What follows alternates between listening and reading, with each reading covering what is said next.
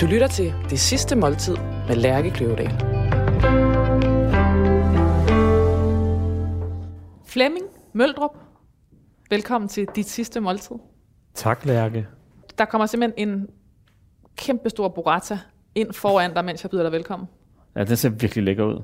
Det er dit, øh, det er dit, første, det er dit første ønske. Ja. Det, det er fordi, at øhm, jeg elsker burrata, og, så, og det man ikke kan se, det er, at der ligger, den er jo badet i, øh, i knaldrøde tomater, ikke? Og jeg elsker den kombination, og så et lækkert stykke brød til. Det er simpelthen øhm, noget af den forret, som jeg synes, det er måske den forret, jeg synes allerbedst om. Hvis man kan kalde det for en forret, det tror jeg egentlig ikke, man kan i virkeligheden. Men, øhm, Det må vi spørge Jonas om. Jonas, hvad, hvordan, hvad, hvordan vil du præsentere den her ret? Altså, øh, jeg vil godt give dig ret i, at at man kan være sådan lidt på vippen, om man vil kalde det en forret, øh, eller om det er en snack. ja. Men øh, man kan jo hæve størrelsen lidt, og så, så kan man kalde det for en forret. Og, og, og, og du har så valgt at hæve størrelsen, kan jeg se. Jeg har valgt at hæve Nej, størrelsen lidt. Ordentlig helmåne her. Ja. Og øh, således. Jamen altså, burrata det er jo øh, den her blanding mellem stracciatella, som er det her vildt cremede, der er inde i, og så er det mozzarella, som er udenpå. Og, øh, og nu skrev du, at du skulle have burrata med tomater, solmodne tomater. Og øh, de mest solmodne lige nu, det er de her små øh, honning cherrytomater. Og så min personlige favorit, som er den her dadeltomat, der hedder San Marzano. Så er det med en, øh, en olivenolie og grov sort peber. Det er det. Og så har I fået et glas, et glas rødvin, for vi skal have Pinot Noir all the way. Ja, det skal vi, fordi det er den... Øh, jeg er ikke så god til vin, og, og, og øh, jeg har fundet ud af, at Pinot Noir, uanset hvor det kommer fra, stort set, og hvordan og hvorledes, så kan jeg altid drikke det. Det er din ven. Ja, og jeg, og jeg, og, og jeg kan drikke meget af det. Så altså, på den måde holder jeg rigtig meget af det. Ja. Men så tror jeg, jeg sætter flasken lidt tættere på. Tak, og ovenikøbet en Bourgogne. Skål, Flemming. Tak, Tak, for fordi du vil være invitationen. min gæst. Og jeg må sammen med Jonas og resten af holdet servere dig dit sidste måltid. Ja, og sikkert et måltid. Mm, Var det dejligt? Ja, det smager virkelig godt. Jeg vil faktisk gerne starte med at, øh, at simpelthen starte med din nekrolog. Mm. Og øh, der, er- jeg har lavet to forskellige overskrifter til dig. Og øh, den ene, den hedder øh, Vild med Flemming Møldrup. Og den anden, den hedder Segmentknuseren Flemming Møldrup er død. Og den første, den, øh, som, som, som vi også kommer til senere nede i nekrologen, den handler selvfølgelig både om, at du har haft et bogprogram på DRK, nu, mm. nu øh, lukket DRK, som hed Vild med Bøger. Og så er du et usædvanligt, vældigt menneske. Der, der, øh, du rammer et eller andet, som, øh, som folk bliver sådan lidt øh, for, for, forelsket, fortryllet over. Man kan, der er sådan, det går næsten igen i mm. de fleste interviews, så der er sådan en... Intervieweren har godt kunne lide dig, kan mm. man... Øh, altså, enten står det simpelthen skrevet, eller også har man kunne mærke det ja. Ja. på, øh, på skrift. Mm. Så øh, det synes jeg sådan set var værd at tage med i, din, øh, i dine sidste ord. Ja, Og så er der det her med segmentknuseren, som måske er lidt af det samme, men det Ja. der med at, øh, at, at spænde ret bredt i forhold til et publikum. Ja, ja altså, øhm, jeg kan godt lide begge overskrifter. Jeg ved, jeg kan, altså, min, jeg, jeg prøver at være et beskedent menneske, så den første overskrift, den kan, der kan jeg mærke, at der er lidt modstand inde i mig, men segmentknuseren, i virkeligheden, så tror jeg bare, at øh, det der med at, øh, at prøve at lave det, som jeg godt kan lide, og ikke være så optaget af, hvad andre kan lide, og derfor... Øh, kan man sige, havnede jeg jo også i et, i et bogprogram, ikke? for jeg elsker bøger, men jeg er jo ikke litterat, hvilket jeg, vi også fik at vide ikke? på Danmarks Radio. Men, øh, At det var der simpelthen, anmelderne havde et problem med, at du ikke var litterær, eller hvordan? Ja, det, an, var, der, det var der litterat. flere anmeldere, der havde, ikke? Ja. Og, men, men der var mange mennesker, der godt kunne lide programmet. Og jeg kunne lide at lave det. Og, det, og for mig er det der, det starter det hele. Så det der med, og jeg ved ikke, hvis det er det, du mener med at være en segmentknuser, det med at lave lidt livsstilsprogram, lidt bogprogram, lave noget tredje, og noget fjerde, og noget femte, køre rundt ned i Sønderjylland med en, en stor dansk forfatter øh, og prøve at opdage... Tom Buk-Swienty, som Tom. Buk-Swienty, ja, og prøve at opdage den landsdel. Jeg er meget lystdrevet og ikke så meget optaget af, om det er godt eller dårligt for min karriere, eller om øh, hvad folk siger til det. Og det tror jeg, ja, så, så jeg tror, at hvis, altså, det passer nok meget godt i virkeligheden, at segmentknuseren Der er måske et eller andet, altså noget med noget troværdighed, som er nemt at afkode mange steder. Man kan sige, der er mange andre ting, som kan være svære at afkode, i det, ikke lige forbindelse med dig, men Nej. i det hele taget, der er Ja. meget støj og forvirrethed, men hvor du måske i, har en troværdighed med dig, som gør, at du fungerer i mange, for, for, for mange forskellige typer mennesker. Jeg tror, det, det der fungerer, tror jeg, er, at jeg øh, altid prøver at være autentisk. Og, og hvis der er noget, jeg ikke ved, så er jeg ikke bange for at sige, det ved jeg ikke. Eller øh, hvis der er noget, jeg har lyst til at gøre, så gør jeg det. Og jeg tror, tv er jo sådan en, selvom øh, den er også, det er også en fiktionsverden, hvor dem, man kigger på, jo ikke nødvendigvis er, som de er, når de er på skærmen. Og det er der mange, nogle af, det er der nogle tv-folk, som arbejder hårdt på at distancere sig selv fra det, de er på fjernsynet. Altså få en eller anden persona. Ja, præcis. Ja. Øh, og, og, øh, og det har jeg ikke kunnet. Fordi jeg har, hver gang jeg har forsøgt det, så er jeg altid piplet frem inde bagved, og endt med at gøre et eller andet dumt, eller sige noget fjollet, eller bare sige noget, som er mig selv. Øhm, og så har jeg for længst skrottet ideen om, at jeg skal være noget andet end Flemming Møldrup på fjernsynet. Men nu Og det siger tror du jeg godt, folk kan om, var, altså, at, at, betyder det også, at der var på et tidspunkt, hvor du forsøgte noget andet? Jeg tror i starten var det enormt vigtigt for mig, at jeg var en, en dygtig og klog livsstilsekspert. Og I, i, uh, kender, du typen? Ja. Men efter hurtigt finder jeg ud af, at jeg kan jo ikke matche Anne Glad i, øh, i, i, hvad kan man sige, i viden og statistikker og den slags ting, fordi de ting hæfter sig ikke ind i mig. Det er noget andet, der hæfter sig ind i mig. Det er mere det der med altså den bløde del af, hvordan vi lever, eller fremtidsudsigterne til, og konsekvenserne af den måde, vi tilbringer vores tilværelse på. Og sådan noget. Det kan jeg meget bedre tale ind i. Øhm, så, så, så, så jeg synes på et eller andet tidspunkt, jeg fik svært ved at følge med, fordi jeg prøvede at Og hvad, altså, kunne du ligesom se dig selv på skærmen og tænkte, øh, det virker sgu underligt, når jeg ser, eller hvordan, hvad skal Ja, men jeg, altså, han- Danmarks Radio havde sådan i starten, der, der var de meget sådan korrigerende, når du skal huske at gøre det, eller det vil også være godt, hvis du taler lidt mere om det, og, og til sidst måtte jeg sige til dem, jeg tror ikke, det, altså, hvis vi skal blive ved med at hele tiden at bygge på og huske og modellere, så tror jeg, I skal finde en anden, fordi det kan jeg ikke. Det der. Og, så, øhm, og fra dag af har jeg sådan set bare forsøgt i så vid udstrækning at være mig selv. Og jeg tror, det er det, der resonerer rigtig meget i forhold til bredden. Altså jeg tror, der er rigtig mange mennesker, der godt kan lide at kigge på mig i fjernsynet og sige, okay, han er bare sig selv. Øhm, og så er der så nogle enkelte, som synes, okay, han må godt have været lidt mere ekspert, eller han må godt have vidst lidt mere om bøger. Det er ikke nok, han bare godt kan lide at læse dem. Eller alle de her ting, som jeg også har fået kritik for. Ikke? Og det er jo sådan set fair nok, fordi der er jo begge slags mennesker ser jo fjernsyn, og man kan ikke, jeg kan ikke gøre alle glade, vel? så jeg må bare Og dengang, altså der på, på Kender du typen, øh, da du fik at vide, at du skulle gøre et eller andet mere eller mindre, altså blev du sådan vred, eller ked af det, eller hvordan? Åh, jeg, var ret jeg blev ret desillusioneret til sidst, for jeg havde et billede af, at så svært var det heller ikke at lave fjernsyn. Men det viste sig at være svært at lave fjernsyn, fordi jeg jo hele tiden fik at vide, hvordan jeg skulle lave det. Men nu, øhm, nu laver jeg det på min egen måde, ikke? og så har jeg for længst besluttet for mig selv, at nu laver jeg det indtil jeg ikke gider mere, eller indtil de ikke gider mere, og så må det bare være sådan, det er. Hvordan, hvordan fik du egentlig jobbet? Hvordan bliver man castet som livsstilsekspert? Jamen, livsstilsekspert er jo en titel, som Danmarks Radio har fundet på, tror jeg. altså, først og fremmest, ikke? Ja. Så det er jo ikke en titel, sådan, der, er, der findes i sådan en bred forstand. Men jeg kan huske, at jeg blev ringet op af en gammel øhm, studiekammerat på Solisthøjskolen, der sagde, jeg ved sgu ikke, om jeg... Han sagde, hej Flemming, jeg ved sgu ikke, om jeg kommer til at gøre noget dumt. Jeg kommer til at give dit nummer til en caster ude på DR. Jeg har lige siddet ved siden af hende i kantinen, og hun sagde, kender du ikke en eller anden flot reklamemand? Christian Grav har besluttet sig for at stoppe. og så, han, så sagde han, jo, ring til Flemming Møldrup, han er sgu meget sød. Øhm, er det okay? Så sagde han, så sagde ja, det er helt fint. Så tænkte jeg, okay, det er sjovt, hvis jeg kan f- få lov til at prøve kræfter med det. Det gad jeg godt. Og, så Og på det tidspunkt var, lavede du reklamer? Ja, der, der havde jeg et lille bitte reklamebureau sammen med en god ven. Og så, øhm, så gik der noget tid. Så ringede de og spurgte, om jeg havde lyst til at komme til casting, og så sagde han, det gider jeg rigtig godt, det vil jeg rigtig gerne. Og, så, og jeg blev ved med hele tiden at have det her sådan, nu gør vi det bare, det er bare sjovt, ikke? Jeg får aldrig det job. Danmarks Radio, der er ingen no way in hell, Danmarks Radio vil have to skaldede mand i, til at gå rundt i et program. Der er Mads der er mig og Mads Steffensen. Så jeg var helt overbevist om, at jeg ikke fik det. Og derfor tror jeg også bare, at så bliver jeg indkaldt til sådan en casting, hvor jeg gik rundt i en lejlighed med redaktøren og en fotograf, og så stillede redaktøren sådan nogle Mads, Mads Steffensen spørgsmål. Ikke? Og jeg var jo sikker på, at jeg ikke fik det, så jeg, Du hyggede dig. jeg hyggede mig bare. Og det tror jeg må have skinnet igennem.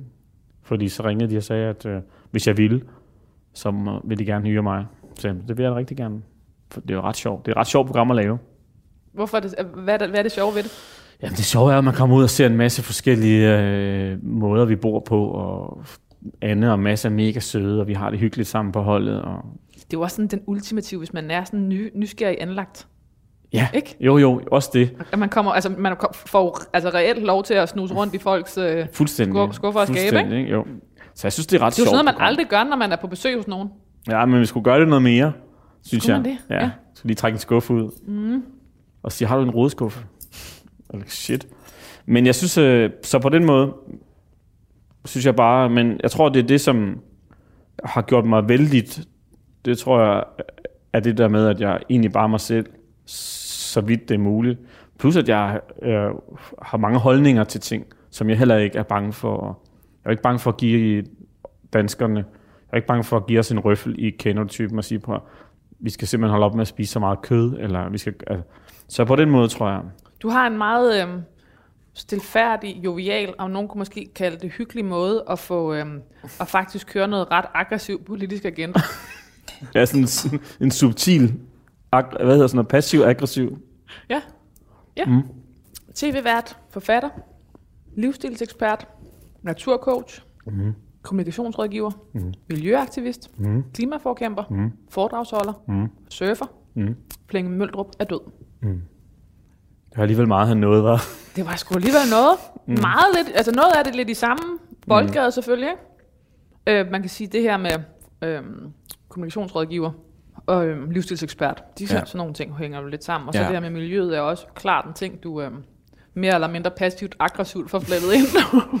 Ja, jeg har altså startet med at være meget aggressiv på klimaområdet, men jeg har fundet fordi du var skide vred. jeg blev pisse bange, altså for, for hvordan det skulle gå. Jeg blev, jeg blev virkelig berørt af, at, at, øhm, det, at politikerne jo er så langsomme i betræk. Jeg synes nogle gange, det er til at blive sindssyge af. Ikke? Øh, men, øh, men jeg opdagede også, at det der med at have, nogle, have meget stærke, markante holdninger, det forpligter os på en eller anden måde, fordi at øh, øh, man bliver holdt til regnskab, mm. og specielt på de sociale medier, øh, er der nogen, der holder øje med hele tiden, om man nu går øh, øh, dydens smalle sti. Øh, så for eksempel, øh, jeg havde sådan en eksempel, hvor jeg var på, ude og holde foredrag, og så skulle jeg mødes med en kammerat, og så ville jeg lige købe en kop kaffe til ham, og så lavede jeg lige en selfie med to kaffekopper fra i Aarhus, ikke? Og så var der straks nogen, der skrev på ham, hvordan kan du stå der med single-use plastiklåg, og, øh, og I, hvor irriterende, og du er bare lige så falsk som man. Og så havde jeg bare sådan lidt, okay, jeg må træde lidt ud af den her aggressive agenda, og så, øh, fordi det er jo ikke til at holde ud af at være øh, et sted, hvor man hele tiden skal stå til regnskab. Men rigtig nok, jeg har været meget aggressiv på miljøområdet, eller klimaområdet, men Kan vide, hvor mange mennesker, der faktisk skal lade være med at foretage sig noget, øhm, fordi de er bange for det der mm. kommentarspor. Og at man kan sige, enten på sociale medier, men Mm. også mærkes i livet. Mm. Det tror jeg, der er rigtig mange, der gør. Der er også, øh, jeg, er også, øh, jeg skriver jo også klummer for Christi Dagblad, og der oplever jeg det også.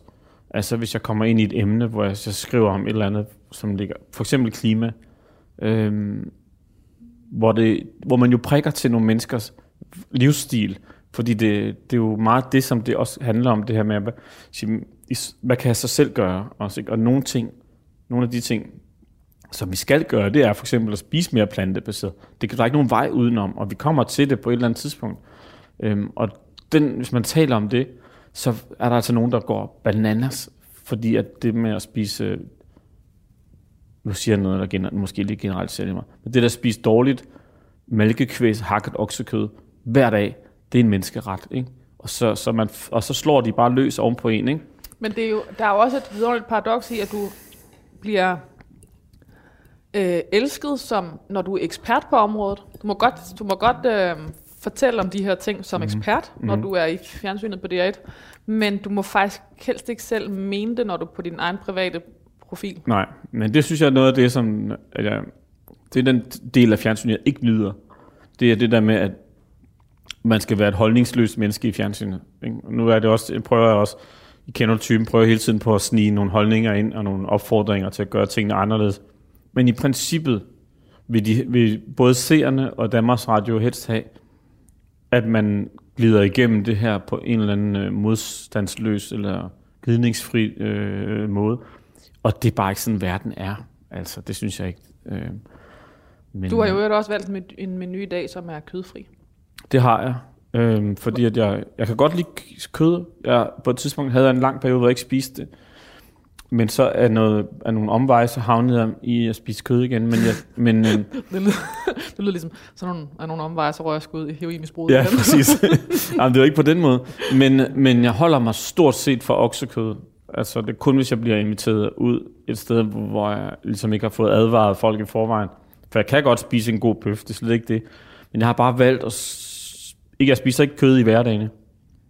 Øhm, Altså, sim- og, og, og grunden til, at du stoppede med at spise kød, hvad handlede det om? Det handler dels om det her med, at, at øh, jeg har læst en bog, der hedder Blue Zones, som handler om de steder i verden, hvor folk lever længst. Og, øh, og, øh, og noget af det, som er interessant ved den måde, det er, at de, nogle, noget af det, der indgår i deres livsstil, det er, at øh, de spiser mere grønt, end de spiser kød. Så der er et sundhedsperspektiv i det. Og når jeg så synes, at hvis jeg kigger på det, så er det jo faktisk meget rart at arbejde med sin sundhed, samtidig med, at man måske kan være med til at skrue øh, forbruget af, af kød ned. Ikke? Altså, nu siger jeg ikke, altså, der er forskel på, hvor meget kød forurener, og hvad for noget kød, der forurener allermest. Ikke? Men øhm, jeg spiser sådan stort set ikke oksekød overhovedet. Og det, hvis jeg gør, så er det virkelig, virkelig, virkelig god bøf fra gourmandiet eller et eller andet. Ikke? Altså, det der med at gå ned i brusen og købe... Slagterforretning på Østerbro. Det der med at gå ned i brusen og købe øh, en pakke øh, gammel mælkekvæg for, øh, for 35 kroner, det gider jeg ikke. Det, øh, handlede det også om en, en øh, dødsangst? Nej, for jeg er faktisk ikke øh, bange for at dø. Øh, jeg er bange for at dø, uden at få sagt farvel. Men når jeg kigger på mit liv, som jeg har levet det, så har jeg bare lavet de vildeste ting. Og det har været så sjovt. Og det har været så rigt og indholds... når Det, der har meget få dage, hvor jeg ikke sådan tænker, wow, hvor er det bare, var det bare heldig. Ikke? Og øhm, så jeg synes set ikke, det der med at skulle dø, det bekymrer mig ikke så meget, fordi det er jo bare endestationen. Og hvornår den kommer, det har du overhovedet ingen indflydelse på. Øhm, så så, så det, det er sådan en angst, jeg har placeret et andet sted. Jeg har den ikke i mig, tror jeg, for jeg kan ikke gøre noget ved den alligevel. Det, jeg kan gøre noget ved, er jo at gøre mig umage i mit liv, øhm, i stedet for. Sådan at når jeg så skal dø, så ligger jeg ikke og tænker, åh, det kunne også have været fedt, Ja. hvis du var ude at surfe. Det kunne også have været fedt, hvis du havde var ude og vandre lidt, eller det kunne også være fedt, hvis du havde nået at elske det og det og det og det. Jeg kan være bange for ikke at leve længe nok til at se mine børn vokse op, og øhm, mm, jeg skal sgu ikke sidde og blive lidt rørt. Altså det der med at, at, at, at have et barn, og så dø fra, fra det, og ikke vide, hvordan det kommer afsted når, i voksen tilværelsen, det kan, jeg godt blive, det kan jeg godt være bange for. Men døden som sådan er jeg ikke bange for. Du, du bliver helt bevæget. Ja, det gør jeg, Ja, fordi at, ja. øh, jeg synes, når man læser om børn, som mister forældrene, så får det, det er jo bare et kæmpe benspænd. Øh, og derfor synes jeg også, at, at jeg Og det er en alvor alt for tidligt. alt for tidligt. Ikke? Øhm, så, så det kan bekymre mig en lille smule. Så vil jeg pisse gerne have mere tid med min vidunderlige kone og sådan noget. Men igen, det er jo ikke, det, jeg er jo ikke herre over tiden på den måde. Jeg kan jo i princippet, kan jeg jo gå ud fra vores vidunderlige middag her, og så hoppe på min cykel, og så kan jeg cykle ned på Kongens Nytorv, og så er der en eller anden bilist, der sidder og sms'er, og så er det slut. Så, så i stedet for at være bange for at dø, så vil jeg hellere fylde min, øh, mit liv med, med indhold. Ikke? Jeg vil hellere, jeg plejer at sige, jeg vil hellere leve et spændende liv nu, end at gemme det til at engang blive gammel. Der er mange, der ligesom siger, okay, når jeg bliver gammel, så skal vi have det og det, eller når vi bliver ældre, så skal vi have et hus i Italien, eller så skal vi det. den, den der vej kan jeg slet ikke holde ud at gå ned af, fordi at, øhm, folk dør jo. Ikke? Jeg tror at efterhånden, der har været små 40 mennesker med i det her program, og det, der faktisk slår mig, det er, at øhm, jeg tror ikke, jeg kan komme i tanke om nogen, der faktisk har sagt, at de var bange for at dø. Mm. Øhm, og det kan da godt være, at jeg har fået de øh, små 40 øh, særligt udvalgte ind i programmet. Det tror jeg nu ikke. Altså, mm, mm, Ja. som livsstilsekspert, Mm. har, har danskerne svært ved at tale om døden? Ja, vi har, vi har utrolig svært ved at tale om døden, og døden er noget, vi helst undgår at beskæftige os med. Og øhm, jeg, min egen erfaring er, at øhm, min far døde i 2017, og han var fra Israel, så han blev begravet i Israel. Han ligger begravet nede i Israel. Og øhm, den begravelse var helt utrolig voldsom, når man er dansker. Altså, jeg kan huske, han kom, der var ingen kiste. Han var rullet ind i et, viklet ind i et klæde, og blev båret ind i kapellet øh, på skuldrene af nogle udvalgte og lagt på kapellet, og så var der ellers en ceremoni med en rabiner, der talte for ham. Og imens så skreg kvinderne og rev sig i ansigtet, og mændene tudbrølede. Altså alle tudbrølede. Selv min fars bekendte tudbrølede. Og det var bare, og jeg stod der i hjørnet, som jeg siger, som du ved, vi plejer jo at sidde i kirken, ikke, og være ked af det, og sidde og hulke og lige tørre os under øjet. Øh, men stilhed. stillhed, ikke? Eller, øh, hvad hedder det? I hvert fald holder vi på os selv, og dernede gav de bare fuldstændig slip. Det var som at stå i midten af en storm, eller en orkan af sorg, ikke? der bare vivlede rundt om en. Og, og så bagefter, så skulle han jo begraves, så bar de ham, løftede de ham igen, og så bar de ham ud af øh, kapellet der ned og igennem kirkegården, i sådan nogle, altså ind og ud mellem stierne, og, og, og mens så lå han jo bare på det der klæde ovenpå og bimlede frem og tilbage, og sådan, det der, det er utærlige omgang med ligagtigt. Øh, Ja. og så ned til øh, hullet, og så smed de ham bare ned i hullet. Ikke?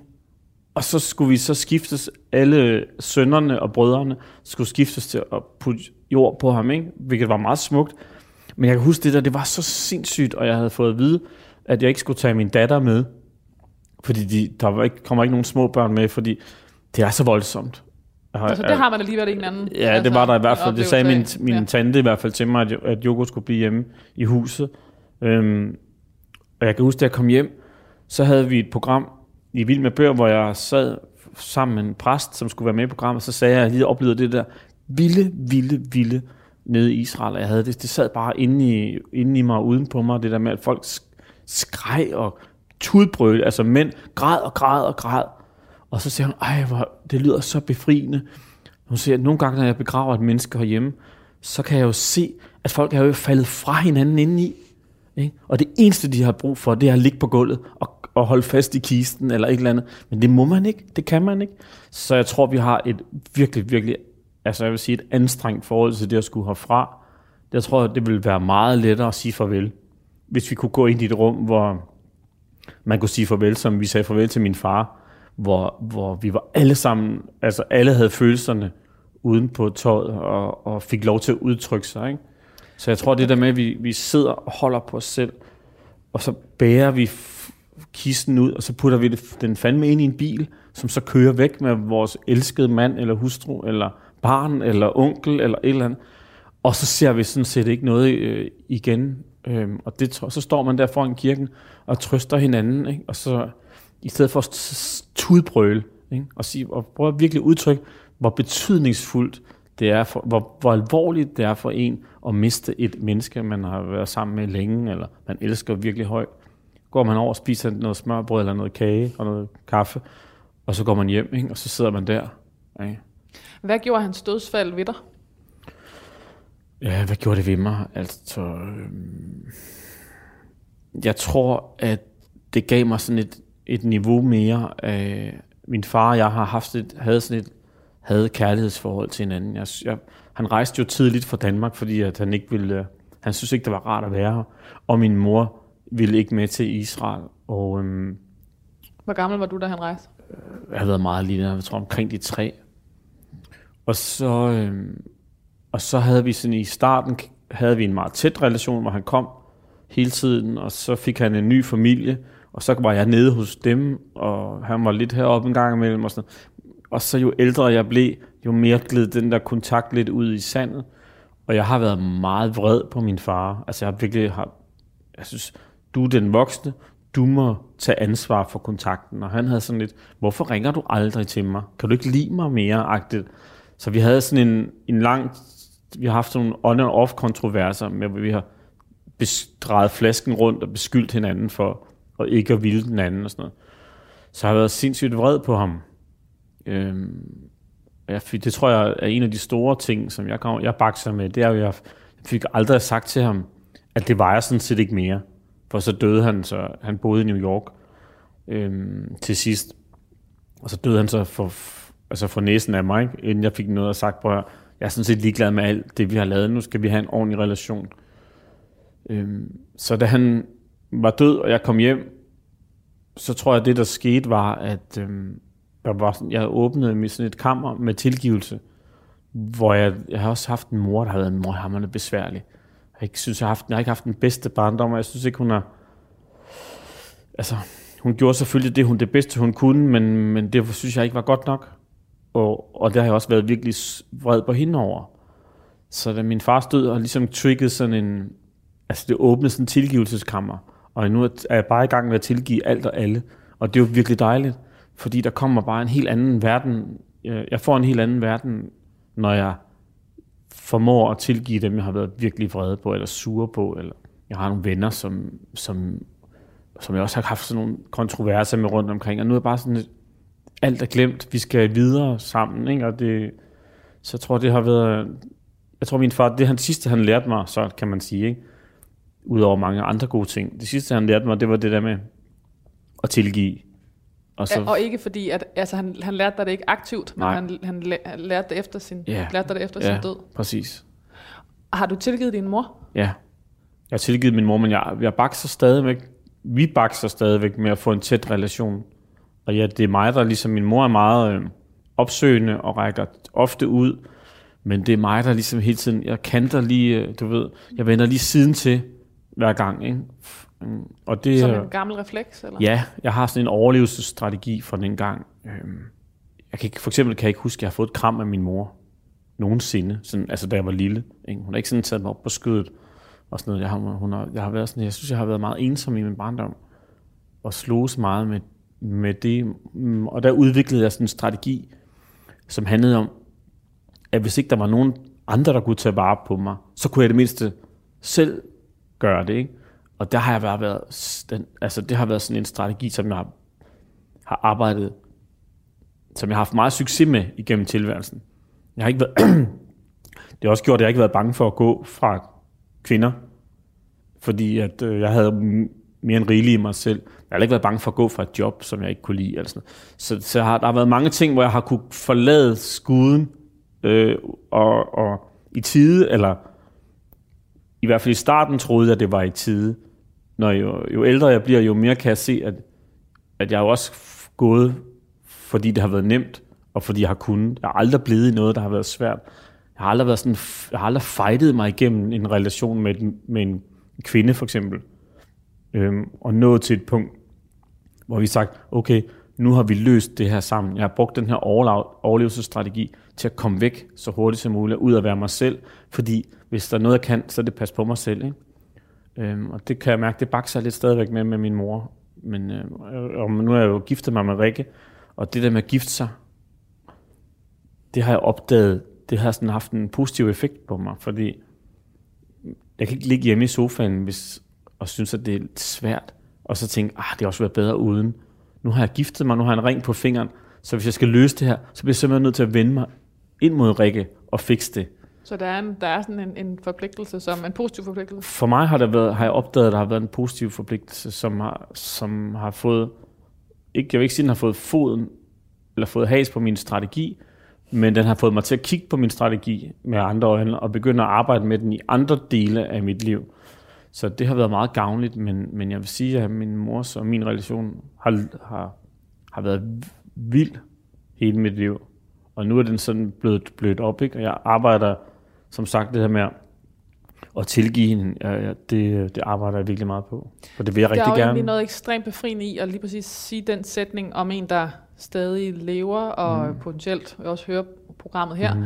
at sige højt det der med, at vi bakser med det. Mm. Altså, fordi det, det, der er måske også noget med de der, fordi vi også er løsningsorienterede, eller yeah. snakker som samfund. Og man, mm. sådan, det er svært at sige, øhm, vi har et problem, der bliver ved med at være der, men vi ar- altså, Ja.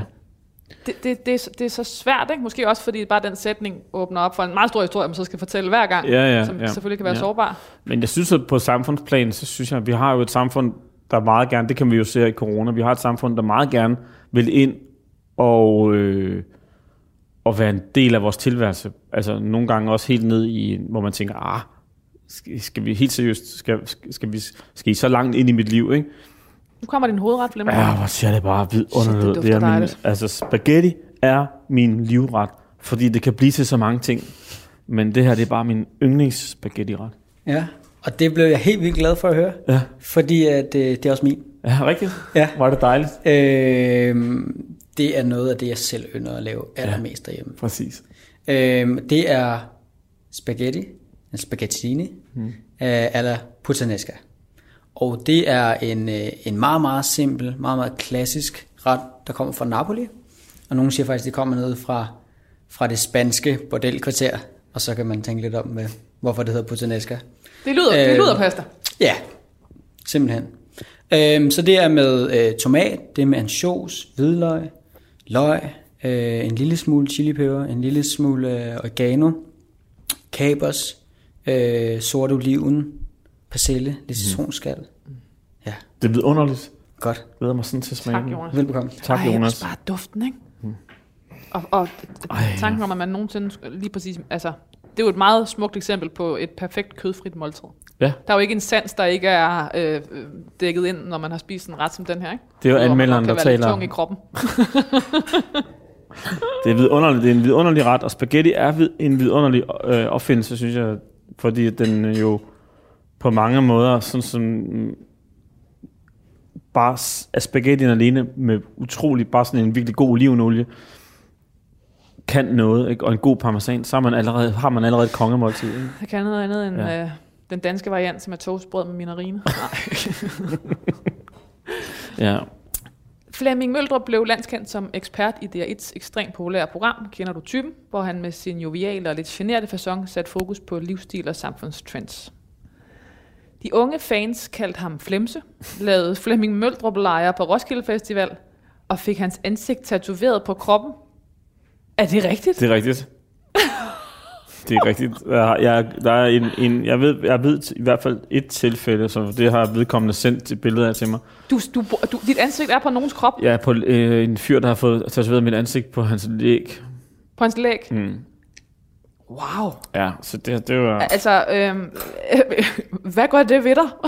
Jamen, jeg ved ikke, hvordan i starten der... Jeg, I starten var jeg sådan lidt, det kan ikke... Altså, det, det, altså, jeg, det forstår jeg ikke. Jeg forstår ikke, hvorfor I vil lave en Flemming Møldrup camp på Roskilde. Men, jeg, men nu har jeg ligesom fundet ud af, at... at øhm, kan, du huske, kan du huske, på et tidspunkt, så blev Paul Køller populær igen? Mm.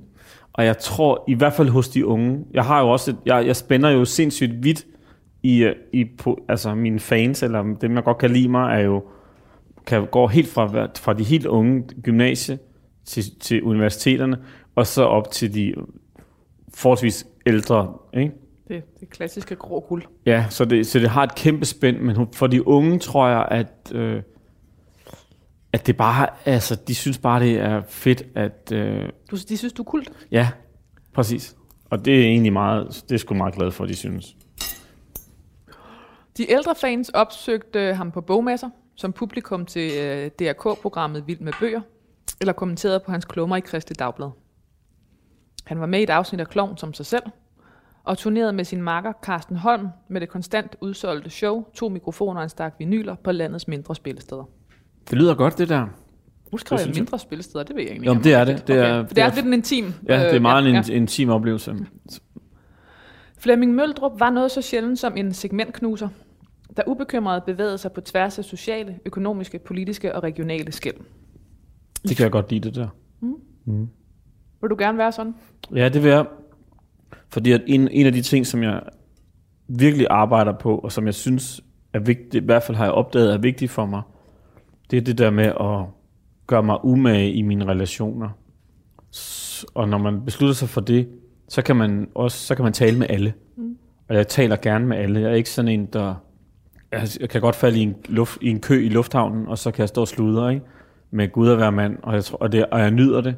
Og jeg synes, det er dejligt at tale med alle slags mennesker, når jeg kommer rundt i Danmark. Så, så, så jeg gider godt at lytte til folk. I Femina blev han kaldt gennemsympatisk, opmærksom, åben og en mand af sin tid. Citat. Den slags mand, som kvinder falder for. Og netmediet Heartbeat skrev, at han repræsenterede en marginaliseret maskulinitet, men for den brede befolkning stadig ikke blev betragtet som en rigtig mand. Ja, kan jeg godt huske den der. Det var fra en artikel, der hed Stop med at knøfle Flemming Møldrups mandighed, Mads Steffensen. Ja, præcis. Den, var, den vagt meget. Den, Mads og jeg kom jo faktisk i... Vi endte faktisk i... Det var på et samme tidspunkt, hvor Berlingske Tidene syntes, at nu var f- kender du typen blevet for, bedaget, og nu skulle Danmark har du finde på noget andet. Og det havnede, så, så havnede vi, den Mads og jeg havnede i shitstorm, med en dobbelt shitstorm. Både den fra Berlingske, og den fra Heartbeats. Og det taklede vi sådan set meget fint. Altså, jeg tror, det der er med, med Mads og min kanøfleri, det er, at vi er jo gode venner privat. Det er vi blevet. Øhm, og jeg tror, at øhm, ved at skrive, som der blev skrevet i artiklen, det der, der tog man ligesom, altså der, min handlekraft blev flyttet ud af mig.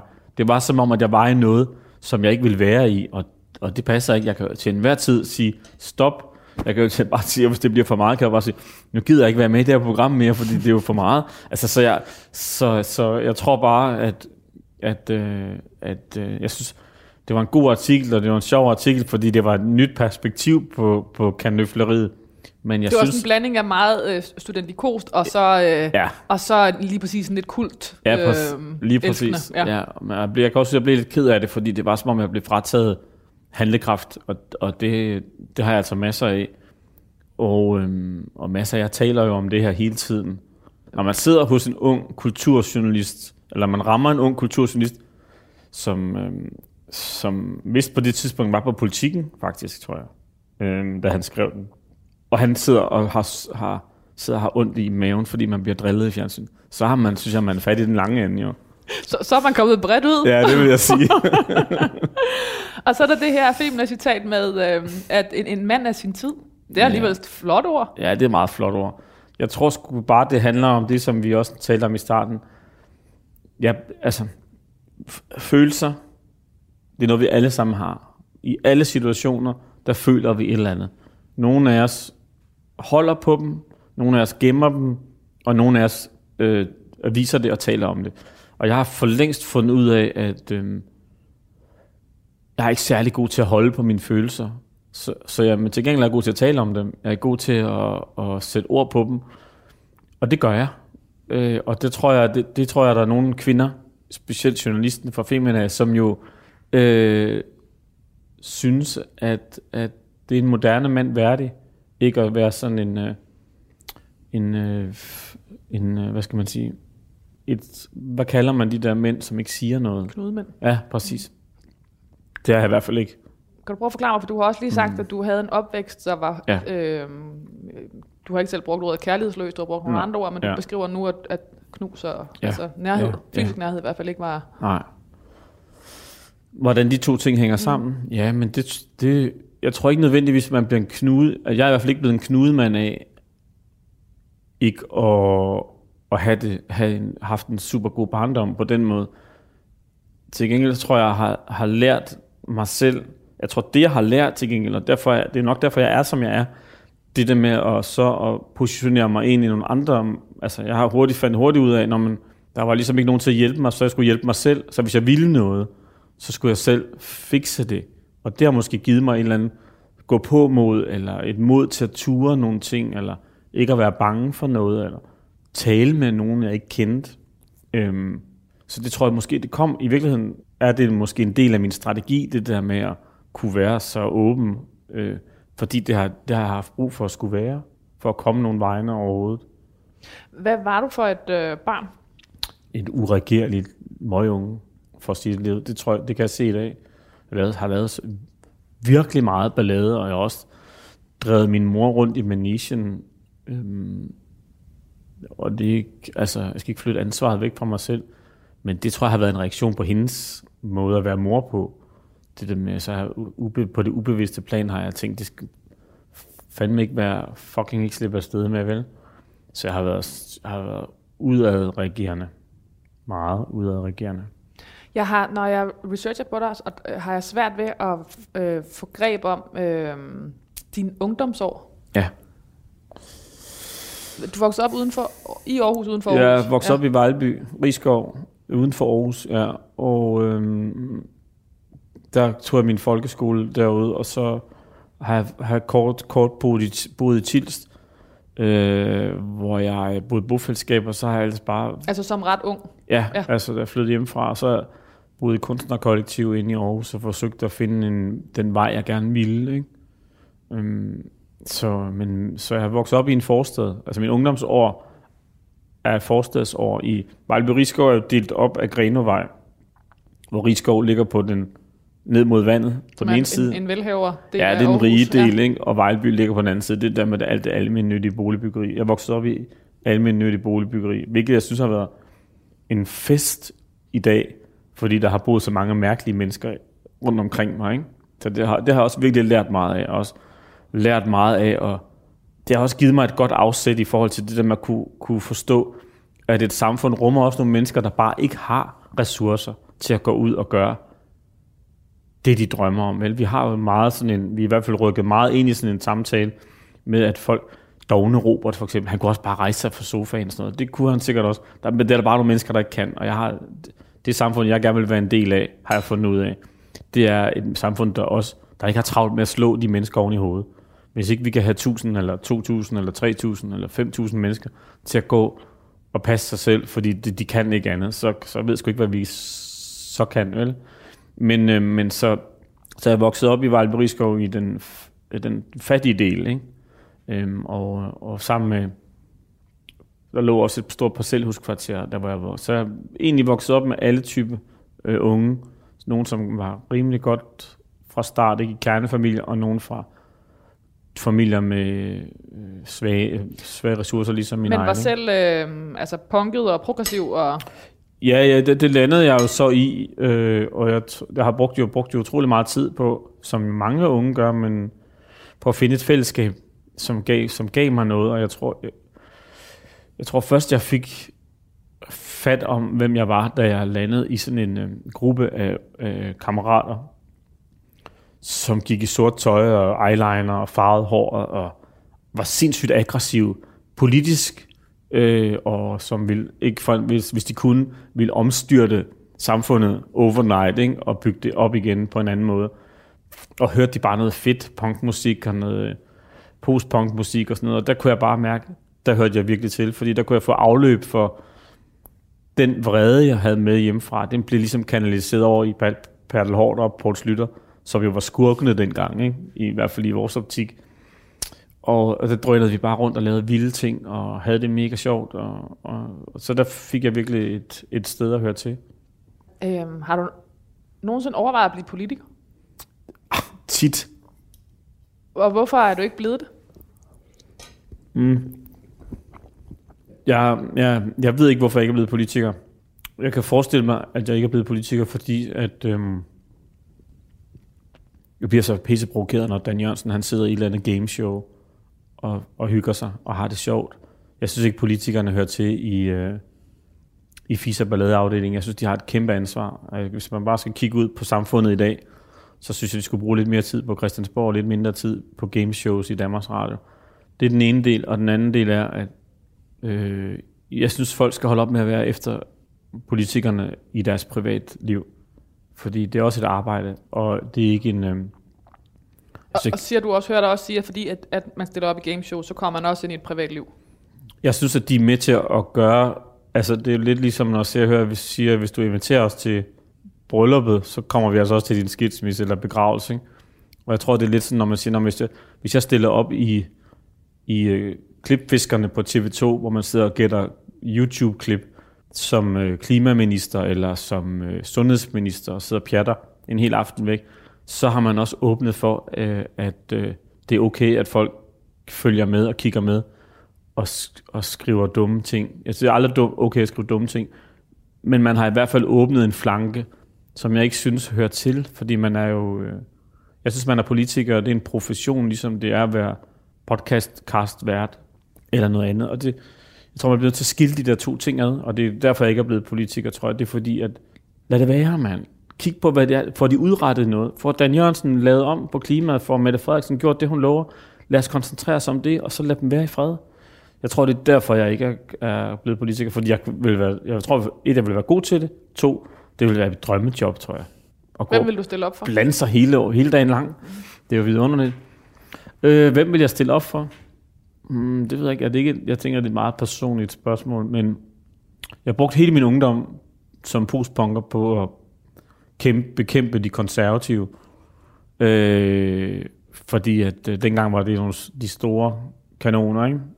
Øh, så har jeg været, jeg har været socialist, jeg har været kommunist, jeg har været, øh, jeg har været hele spektret. Jeg har aldrig været venstremand eller enhedslist. Jo, enhedslisten er også, for, jeg har aldrig været venstremand og DF'er og nye borgerlige og sådan.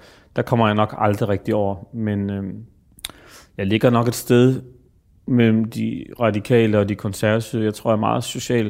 I virkeligheden, hvis jeg skal være noget, er jeg nok meget social konservativ. Så jeg vil gerne have et samfund, hvor der er plads til dem, der drømmer om en anden tilværelse, hvor de har ansvaret for den selv, og et samfund, hvor vi tager hånd om dem, der ikke kan. Og der synes jeg en eller anden måde, at de radikale og de konservative, de socialkonservative er nok det, der passer bedst til mig, tror jeg. Jeg, jeg kan allerede se uh, tatoveringen på, på læggen med Flemming Møldrup for president. Nå, det var sødt sagt. Flemming Møldrup levede i en utraditionel boform sammen med sin veninde Nicoline, men var lykkelig nygift med Rikke Møldrup Rasmussen, der står bag det danske brand Mushi Mushi. Fra et tidligere forhold havde han datteren Yoko, som var opkaldt efter Yoko Ono, og som boede hos Flemming og Nicoline halvdelen af tiden. Jeg kan simpelthen fortælle dig, at øh, det er den artikel, der er pop- poppet allermest op, når man søger på dig. Det er, at du bor med Nicoline, men er gift med Rikke. Ja. Det er rigtigt. Det, er der noget, det må der være noget spark i. Ja, det er der også. Altså, der er jo der er mange, der har været... Altså, den, her, den artikel er noget... Den har været i Norge, og den har været, og den har været i Sverige. Så den er på vej ud i verden på en eller anden måde. Øh, I Norge hedder TV-personligheden. bor med, bor med anden kvinder, eller sådan noget. Altså, tror, altså, tror det er fordi, at folk... Ej, det, er, det er lidt sådan retorisk spurgt. Tror det er fordi, folk tror ud for overskriften, at du har flere koner? Ja, det ved jeg. Det ved jeg fra kommentarfeltet, at det er det, folk tror. Nej, men øh, jeg har altid boet... Det første, da jeg flyttede hjemmefra, der, støv, der havde der, jeg havde tre, to gode venner, tre gode venner. Astrid, Rikke og David. Vi flyttede i bofællesskab sammen. Og da jeg flyttede fra det bofællesskab, der flyttede jeg ind i et andet bofællesskab sammen med en, der hed Giv og mig og en fyr, der hed Kenneth. Øh, sådan slags, var det som var sådan en slags kunstnerkollektiv, hvor vi skrev digter og spillede musik og sådan noget i Aarhus. Jeg, jeg er mega glad for at bo i, øh, i øh, sociale boligformer, det gjorde, har jeg jo også gjort hele min barndom, boet i et almindeligt boligbyggeri med sådan små rækkehuse, hvor man kom hinanden ved hele tiden. Ikke? Øh, det har præget mig sindssygt meget, og det gør det stadigvæk. Og da jeg blev skilt fra Julie der for 10 år siden, så var det sådan lidt sådan, hvad skal du... Som skal, er moren til din datter. Ja, som er moren til Joko. Skal jeg, skal jeg flytte alene i lejlighed, og så skal jeg sidde der med min, min på det tidspunkt treårige datter. Og så skal, skal det være hende og mig, og så skal hun, du ved, øh, så skal vi lave sådan nogle farting, som at gå i biffen og alt det her.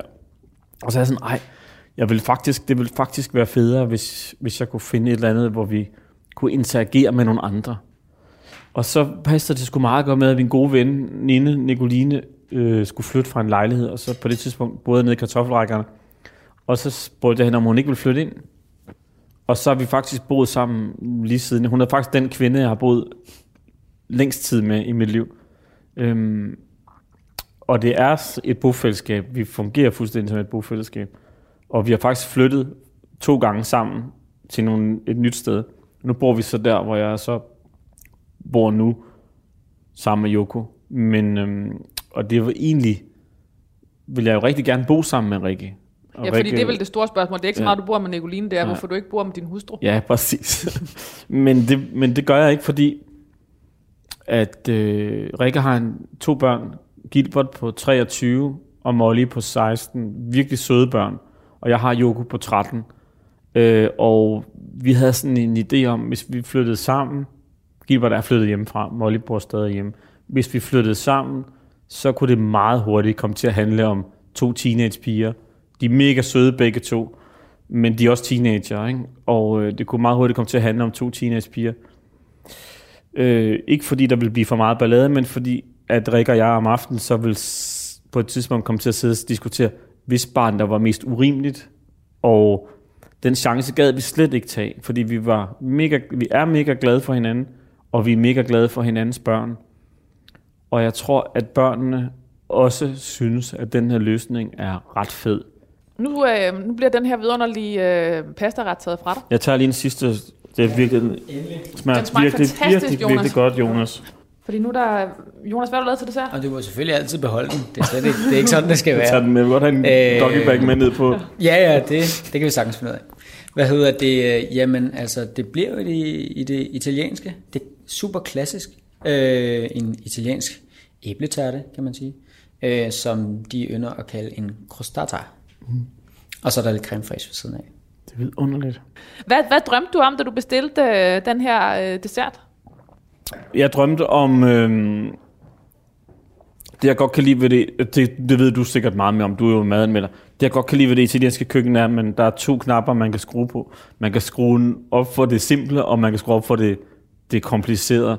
Jeg kan godt lide ved, det, ved italienerne, at når man tænder, når man skruer op for det simple, så skal man sådan set ikke bruge andet end spaghetti, en ansjos, noget persille, noget hvidløg og noget tomat, så har man en vidunderlig pastaret. Man skal ikke bruge, man skal bruge en burrata eller nogle tomater, eller en mozzarella eller et eller andet. Så har man en vidunderlig snack forret, ikke?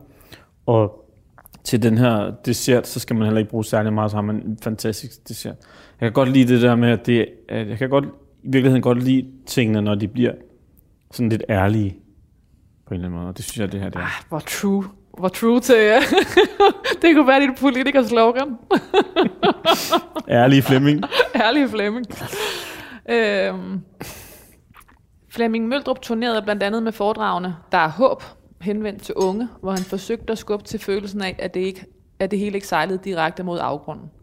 Fordi det gør der ikke, mm. står der øh, i dit, øh, i dit øh, foredragsoplæg. Mm. Der står også, at han holdt foredrag om den lykkelige skilsmisse sammen med sin ekskone Julie Rarlund. Mm. Og foredrag om, hvordan han gik fra en svær barndom til at blive en populær livsstilsekspert i DR1's mm. Kender du typen. Mm. Øhm, Flemming Møldrup efterlader sin hustru og datteren Joko. Ja, og de to andre også. Alt, Gilbert og Molly, ikke? som jeg virkelig godt kan lide. Du er blevet bonusbørn. Ja. Jeg er simpelthen blevet så glad for at have fået øh, de to unger ind i mit liv også, og jeg er glad for, når jeg ser, når jeg kigger på, på de tre børn sammen, så tænker jeg, det kunne egentlig godt have været Rikke som mine børn, hvis vi havde haft et helt liv sammen, og det, den tanke kan jeg virkelig godt lide. At Joko er ligesom efter nøleren, og Gilbert var den første, ikke? og så kom Molly der midt i. Så jeg er virkelig glad for min familie. Jeg skriver, at Flemming Møldrup efterlader sin hustru, bonusbørnene Gilbert og Molly og datteren Joko. Ja, præcis. Æret være hans minde. Mm. Jeg har en aftale med Joko om, at når jeg dør, så skal have et lille gravsted på Holmens Kirkegård, og så skal jeg smides ud i Vesterhavet. Og hun er jo teenager, så hun siger, "Men det, det er fint nok. Men du ved jo ikke, om jeg smider dig ud nede i Sortedamssøen, fordi jeg ikke gider at køre til Vesterhavet. Og det har jeg det sådan set fint nok med. Du skal nok øh, selv sortdams, vandet fra Sortdamsøen skal nok finde ud til, til Vesterhavet på en eller Ja, anden på måde, en eller i anden en måde. eller anden cyklus. Om ikke andet gennem... Om det er bare for at sige, det er jo ikke så vigtigt, for jeg har jo ikke mere, så det på en eller anden måde. Hvad skal der stå på din øh, gravsten på Holmens Kirkegård? Øhm, jeg kunne godt tænke mig, at der stod noget med, at jeg gjorde mig umage i menneskelige, altså i personlige relationer. Den kan du altså godt gøre lidt mere gajolpark øh, lækker.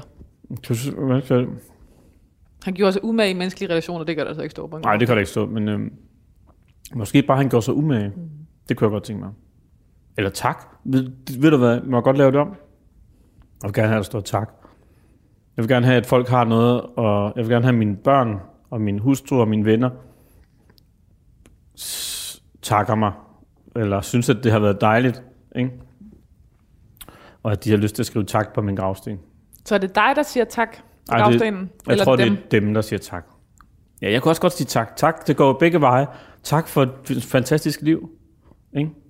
Tak, fordi jeg har, I, har, I har I mig til at gøre det så privilegeret og så f- f- fucking amazing, som jeg jo synes, det er. Det er bare det, hvad er det, der siger det. Bare det, at vi er i live, er jo, altså bare det, at, at min far, den sædcelle, som var mig, ramte min mors æg. Bare det er jo et, vid, et vidunder, ikke? Så, så alene livet på den måde er, er bare det at få lov til det. Men jeg har haft, hvis vi taler om, at jeg er død nu, så har jeg haft et fantastisk tilværelse. Og, en, og øhm, afslutningsvis fyldt med meget tilgivelse. Ja, meget. Det betyder meget for mig. Det, det synes jeg også, vi alle sammen kan. Vi skal ikke alle sammen lære det af mig, men vi kan lære det af alle mulige andre. Men jeg tror også, det er vigtigt. Det er vigtigt i mange livets forhold. og det er jo vigtigt, når man øh, mister en forælder, for eksempel, og ikke får sagt farvel, ligesom jeg har gjort. Det er vigtigt, når man bliver skilt, og bliver holder op med, eller tilgiver sin eks, specielt hvis der er børn, så det ikke går ud over dem, at man er vred og, og ikke kan sammen. Jeg tror, det er vigtigt i relationer, at man tilgiver sin kæreste eller sin hustru, hvis, øh, hvis vedkommende har gjort noget, eller sidespring, eller der, der er nogle ting, som bare overhovedet ikke er værd at gå og være skidesur over. Så er det bedre at være sur over politikerne, brede verden, den tilstand, verden er i i stedet for. Det kan være, du ender med at blive en tilgivende politiker. Det kunne godt være forgiftness, var det, der stod på min valgplakat. Eller tilgiv mig. Det er måske bedre. Det er vidunderlig mad, det her, Lærke. Flemming Vildrup, tusind tak, fordi du ville være min gæst. Selv tak. Tak, fordi jeg måtte komme. Og tak for mad.